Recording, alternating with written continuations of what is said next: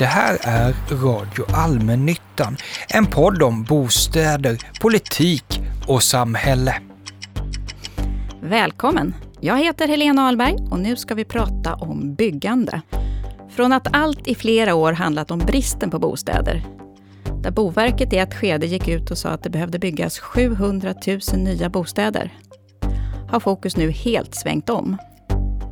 Nu rapporteras det mest bara om fallande priser på bostadsrätter, bostadsrättsprojekt som styrs om till hyresrätter, rea på nyproduktion, byggbolag som hoppar av byggprojekt och lämnar tillbaka marken till kommunen. Och ibland även om att det tar längre tid att hyra ut nya hyresrätter. Jaha, så var Sverige färdigbyggt då, då? Dags att sätta stopp innan krisen kommer och vi står där med tomma lägenheter igen. Eller? Det ska vi nu resonera om med Jonas Högsätt. Jonas Högsätt är chef för fastighets och boendeenheten på SABO, bransch och intresseorganisation för Sveriges allmännyttiga bostadsföretag och därmed ansvarig för nybyggnadsfrågor. Han började sin karriär som hus och anläggningskonstruktör inom byggkoncernen NCC och blev sedan projektledare inom bostadsutveckling.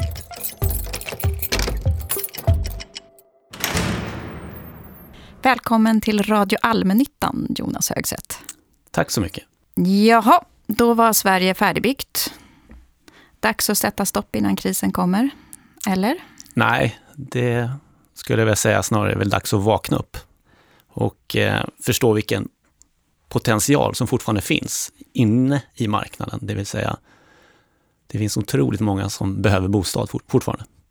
Råder det fortfarande bostadsbrist i Sverige? Boverket eh, tog ju fram prognoser på, vad var det, 600 000 bostäder, efterfrågan. Det har vi inte på något magiskt sätt byggt bort, utan det kvarstår ju efterfrågan. Men efterfrågan ser inte ut så som vi har producerat bostäder de senaste åren.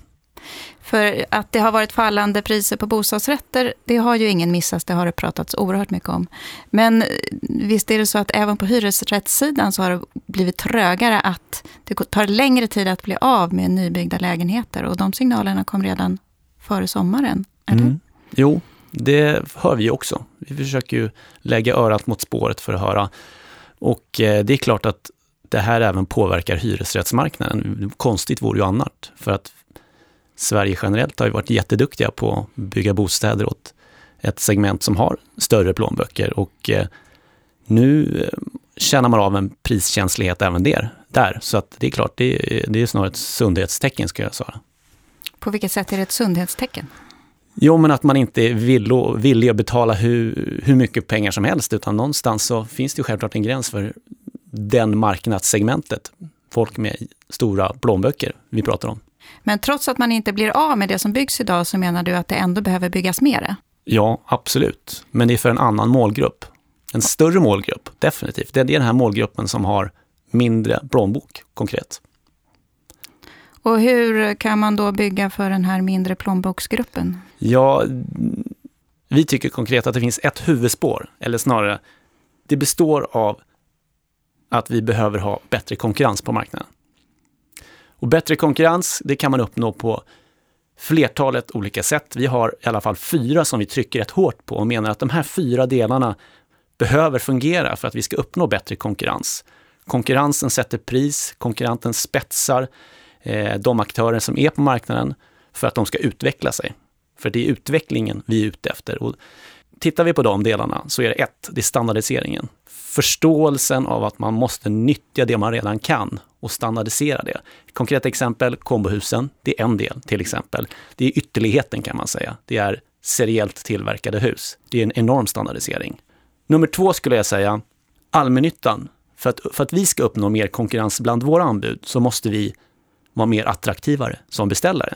Vi måste visa på att här finns det vilja att bygga och vi bygger kontinuerligt över cykler, vilket en jätteviktig del om man vill vända sig till små och medelstora företag. Det är den stora, låt oss säga, byggbulken vi vill åt. Vi vill att de ska se allmännyttan som en attraktiv beställare. Och hur blir man en attraktiv beställare? Ja, man behöver bli bättre. Man behöver utbilda sig. Man behöver kunna ställa förfrågningar som inte innebär att man förskjuter risker på entreprenören. Det eh, kommer inte ge någonting. Man måste vara transparent med det man vill ha och visa på att man förstår att ta risken själv. Så att den som bygger kan fokusera på just det den är bra på, det vill säga byggandet. Hur menar du att det går till idag alltså i så fall? Nej, men jag ska inte säga att det här är något generellt, utan ja. så här är det. Oftast när man handlar upp så kan det vara så att man vill trycka risker mot entreprenören och säga åh, jag lyckades få in det här och så vidare. Det tror jag och många jag pratar med inom allmännyttan inte är en framgångsfaktor, utan det är bättre att visa på ett mer öppen approach och visa på att vi förstår riskerna, vi vill ju ta risken som beställare, mot att ni är supereffektiva och duktiga i det ni bygger åt oss. Ge ett exempel på en risk. Typ exempel kan till exempel vara mark. Har man inte rätt underlag när man ska räkna fram kostnaden för att göra en grundläggning till exempel, hoppas man på att, att det ska gå vägen och går inte vägen så vill man, man ska ju bygga ute förutsättningarna som är korrekta. Typ att, nej det är nog inte gamla havsbotten, vi behöver nog nej, inte här, här. här behöver vi kanske inte sanera, utan vi hoppas på det. Och så var det, har man då skrivit kontraktet så att entreprenören får ta hand om saneringen, vilket är orimligt. Det är inte deras sak att ta hand om, utan det är byggherrens sak. Okej, okay, och nummer tre? Nummer tre är produktivitet. Produktiviteten inom våran sektor är inte bra. Jag skulle vilja ta upp McKinseys rapport från 2013, där man kan se att produktiviteten i Europa generellt inom den här sektorn, alltså byggsektorn, har backat medan tillverkningsindustrin har nästan fördubblat sin produktivitet. Så att det första vi åberopar då, vi måste börja mäta produktiviteten för att uppnå bättre produktiv produktivitet. Så det är egentligen, skulle jag säga, det måste ju komma från beslutsfattarhåll på regeringsnivå, skulle jag säga, eller något liknande. Och med produktivitet, hur mycket bygger man får för pengarna? Ja, hur mycket av en kvalificerad arbetsperson får vi ut det kvalificerade arbetet av? Inom gruppen eh, rörmokare eh, så har de själva gjort undersökningar av hur mycket av sin egen tid är faktiskt kvalificerat arbete. Och det är någonstans mellan 15 till 16 procent, vilket är otroligt lite. Potentialen att bli fantastiskt mycket mer effektivare är, är, ju, är ju enorm här. Resten går till okvalificerat arbete. Hämta material, packa upp material, bära material, alltså sådana saker som inte är direkt, eller snarare det som inte är kvalificerat. Skulle det kunna göras av någon annan då, lågbetald stackare eller? ja, någon annan som är utbildad för det, om, man, om det krävs. Någon som är emballerare, avemballerare. Alltså, det finns en otrolig potential. Utbildad ska ju, för att bära rörmokarens väska? Alltså, det finns ju självklart resurser överallt som kan göra mindre kvalificerade arbetsuppgifter. När vi har en rörmokare som, som är han är utbildad för att göra just det och inte bära material. Vad är det fjärde då? Ja, den fjärde är faktiskt att vi behöver injicera mer kapacitet i marknaden. För det har vi ju sett att det är en brist idag. Vi vet att allmännyttiga företag får in otroligt få anbud när de vill bygga nya bostäder. Jag har själva gjort undersökningar där de visar att 2016 var det 64 procent av de allmännyttiga bolagen som fick in 0 till 2 anbud när de frågade.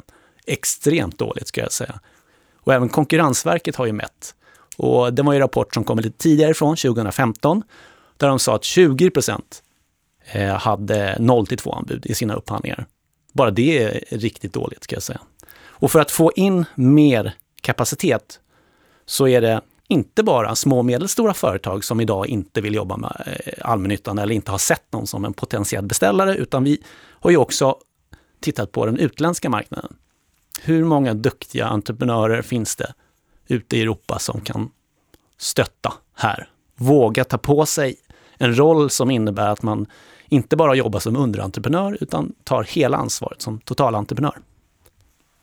Men om man bjuder in fler utländska byggare, hotar inte det svenska byggjobb? Jag skulle säga att idag finns det extremt många utländska underentreprenörer. De är redan här. Det vi vill göra, vi vill ju lyfta upp dem i kedjan.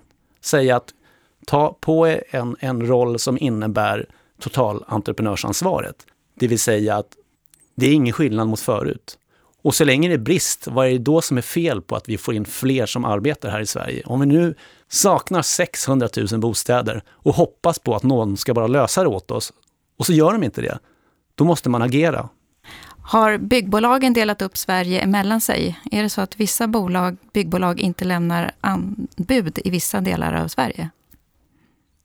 Det, så kan det säkert vara, men det handlar ju mycket om deras egen organisation, vad de är lönsamma någonstans. De bolagen måste ju vara lönsamma, annars så går de med putten, eller ja, då går de i konkurs och det finns ingen som blir glad över det.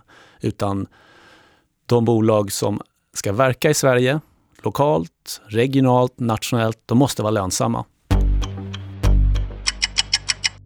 Om det är så att man vet om att det är egentligen för den lilla plånboken som man behöver bygga, hur kommer det sig att alla då bygger för den stora plånboken?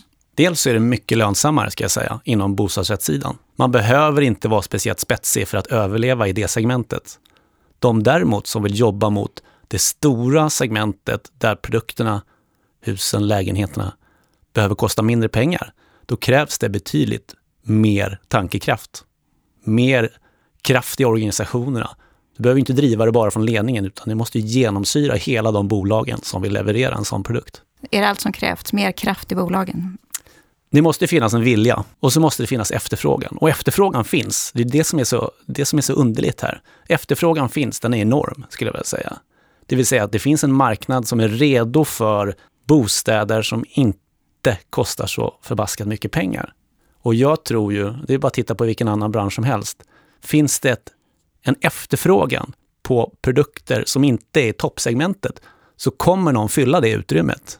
Sabo har ju tagit fram slags typhus då, som man har kallat för Sabos kombohus. Har det verkligen gjort byggandet billigare? Definitivt. Vi har ju evidens för det.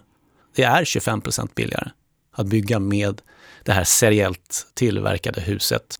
Är det just serietillverkningen som gör det billigare eller vad är det som gör att det blir billigare? Ja, för serietillverkning betyder standardisering. Det betyder att man lär sig när man gör. Repetitiva vinster pratar vi om. De själva entreprenörerna som är inblandade här säger ju att, att ungefär en åttondel av tiden lägger de ner på samma arbetsuppgift i ett standardiserat projekt. En åttondel, det är, det är en fantastisk produktivitetsförbättring. Men sen handlar det också om att man kan vinna effektivitet eller produktivitetsförbättringar på andra, andra sätt. Dels är det så att de här husen, de har projekterats för just det här ändamålet, att de ska byggas på många ställen. Man behöver inte projektera om dem. Det är redan gjort. De är kvalitetssäkrade. Det betyder också att när man vill bygga den här bostaden, vet man från början vad det är man köper. Det vi har sett att det är väldigt, väldigt få okalkylerade ätor, det vill säga ändrings och tilläggsbeställningar, i de här projekten. Bara det är en fantastisk vinst. Man gör inte massa förändringar under byggets gång, eller? Precis, vilket normalt är. Nu vet man precis vad man får. Och det är en styrka. Kan de här kombohusen bli ännu billigare? Jag tror att allt man gör kan bli kostnadseffektivare. Det handlar ju mest om, om processer. Även deras processer, de som jobbar med det här, kan bli bättre. Varför är det en del kommuner som inte har velat ha de här serietillverkade kombohusen? Tanken är ju att sådana här hus, de ska tillföra någonting. De ska fungera tillsammans med redan befintlig bebyggelse. De ska stå på rätt ställe. Är det fel ställe, ja då ska de inte byggas där. Då kanske man måste bygga något nytt. Och alla kommuner har väl inte rätt ställe. Sen är det klart att det, det är eh, det finns mycket fördomar, misstänker jag, just när vi pratar seriellt tillverkade hus. Man vill ha unika saker. Och eh, unika saker betyder dyrt, konkret. Det är inte tillräckligt coolt med kombohus? Coolt är väl fel ord. Jag skulle säga att man är ute efter unika som passar just den platsen. Men, och det, det är ju självklart, det är, det är någonting man måste eh, ha respekt för. Men man måste ställa sig frågan, vad betyder mitt unika ställningstagande för de som faktiskt ska betala och bo i de här bostäderna? Vissa gånger tror jag att det är alldeles för långt mellan de besluten och den faktiska personen som ska betala hyran. Borde fler härma Sabo? Är det fler organisationer som borde ta fram serietillverkade typhus med central upphandling? Eller vad man kan tänkas beskriva det som? Ja, vi välkomnar ju självklart fler initiativ. Nu har ju SKL gjort det och det finns säkert avsättning för de produkterna också på många ställen. Sveriges det, kommuner och landsting. Ja, självklart. Men det viktiga är ju, det är ju att vi driver utvecklingen framåt. För det som idag standardiserat betyder serietillverkat, det är om några år inte en precis likadan produkt rimligtvis, utan kan man utveckla processerna och få standardisering utan att vara serietillverkad. Utan det är processen, det är förfarandet att bygga som är standardiserat, så kan du uppnå samma kostnadsbesparing. Det är det vi måste driva mot. Men det här är ett steg framåt. Och det är därför vi driver det så hårt. För att man måste förstå att standardisering är vägen fram. Kan staten subventionera fram billigare hyreshus? Staten har en roll och eh, just nu har vi ju ett investeringsstöd som finns. Hur har det fungerat? Jag tror att det har petat många projekt över kanten som inte har varit lönsamma. Det har funnits markbitar som inte varit lika attraktiva att bygga på. De projekten har säkert gått igenom nu med tanke på det investeringsstödet. Men så är det med alla sådana marknader som finns, att på längre sikt så behöver den här marknaden klara sig själv. Det behöver finnas produkter som man kan bygga överallt utan att det ska behöva injiceras pengar från statligt håll. Borde investeringsstödet förlängas utöver den period som redan är beslutad? Så länge det finns ett behov och man ser en funktion så tror jag att det kan finnas en poäng med det. Många skyller ju dagens höga byggkostnader på att marken är så dyr när kommunen säljer det. Är det så? Markpriset är definitivt en del som spelar in. Hur stor andel ungefär brukar markköpet stå för i byggkostnaden? Det varierar friskt också, men SCB har deras senaste prisöversyn då från i höstas, den, och då menar jag Statistiska centralbyrån, de visade ju på att mark för en bostadsrätt kostar ungefär 10 000 kronor per bostadsarea i snitt i Sverige, vilket är extremt mycket pengar bara för marken. Och för hyresrätten är det 4 000 kronor, en motsvarande siffra. Det är en massa pengar. Idag är ju investeringsstödet kopplat till att en maxhyra, att hyran får inte bli högre än ett visst krontal. Är det en bra modell? Jag tror att man behöver ha incitament att inte jobba mot produkter i det övre segmentet, det som vi redan har fyllt på. Så det är klart att det kan ju vara ett styrinstrument för att få fler bostäder som flera råd att efterfråga. Svar ja, alltså. Ja. Borde man bygga mer på billigare mark utanför kommunerna? Ska man börja bygga på mindre attraktiv och därmed billigare mark? Man ska bygga där det finns efterfrågan, där folk vill bo. Bygger man inte där folk vill bo, då tror jag att man sätter sig själv i en knepig sits. Då riskerar man projekten när det är ingen som vill bo där plötsligt. Men med det sagt så tror jag att det är bra läge att investera i mark som ligger lite mer perifert. Folk flyttar in, vi har en jättehög urbaniseringsgrad, så att, att köpa mark idag som kanske ligger lite perifert, det kan nog vara ett klokt beslut många gånger. Under miljonprogrammet gjorde man ju lite så, man byggde på någon åker utanför stan. Och sen blev det lite som en egen satellit. Ska vi återupprepa det konceptet? Vi ska väl inte återupprepa några misstag. Så att, eh, jag kan väl förtydliga. Man ska bygga där folk vill bo. Men att investera i markköp som man potentiellt tror kan vara intressant längre fram, det ska man göra. Från bostadsministerhåll talas det ibland om att man kan göra C-lägen till B-lägen om man bygger infrastruktur, man drar vägar eller man, det kommer kommunala transporter till exempel. Är det en väg att gå? Infrastruktur och bostadsbyggande hänger ihop. Det är ingen snack om saken. De flesta människor vill bo i kollektivtrafiknära lägen. Och det är de ställena som är intressant. Jag kan ta upp till exempel Vallastaden som är eh, Stångåstadens, eh, de har ju byggt där bland annat då, det, det kommunala bolaget i Linköping, det är flera aktörer där. Det som eh, var Boexpo här nu senast. Det var ju ett C-läge som de har omvandlat till ett A-läge. Så att det går ju självklart, men då är det en väldigt tydlig målsättning om att bygga en, en stadsdelar. Så det är klart att det går att omvandla. Borde stat och kommun göra mer infrastruktursatsningar för att det ska bli fler C-lägen som går att bygga i till lägre kostnader? Ja, men jag tror inte man ska överlåta det bara till, till dem. Jag tror att marknadens aktörer, samtliga, måste få vara med och tycka till. Framförallt så måste man ju fråga dem som faktiskt ska, ta, ska bo i, i de här bostäderna, var man vill bo. Under ganska många år så är det många som har ropat på regelförenklingar. Och ut de statliga utredningarna i regelförenklingshänseende har ju också stått som spön i banken. Går det att pressa priserna med ännu fler regelförenklingar? Jag tror inte man ska rycka loss någonting och säga att det är just den här. Jag tror att den översyn som man gör nu med kommittén med modernare byggregler är ett jätteviktigt ställningstagande. Att man är redo eh, att se över hela strukturen. I dagens lagstiftning så finns det möjlighet att göra väldigt mycket. Jag tror att många tolkar fel, att man nyttjar den befintliga lagstiftningen oaktsamt, som ger fördyringar.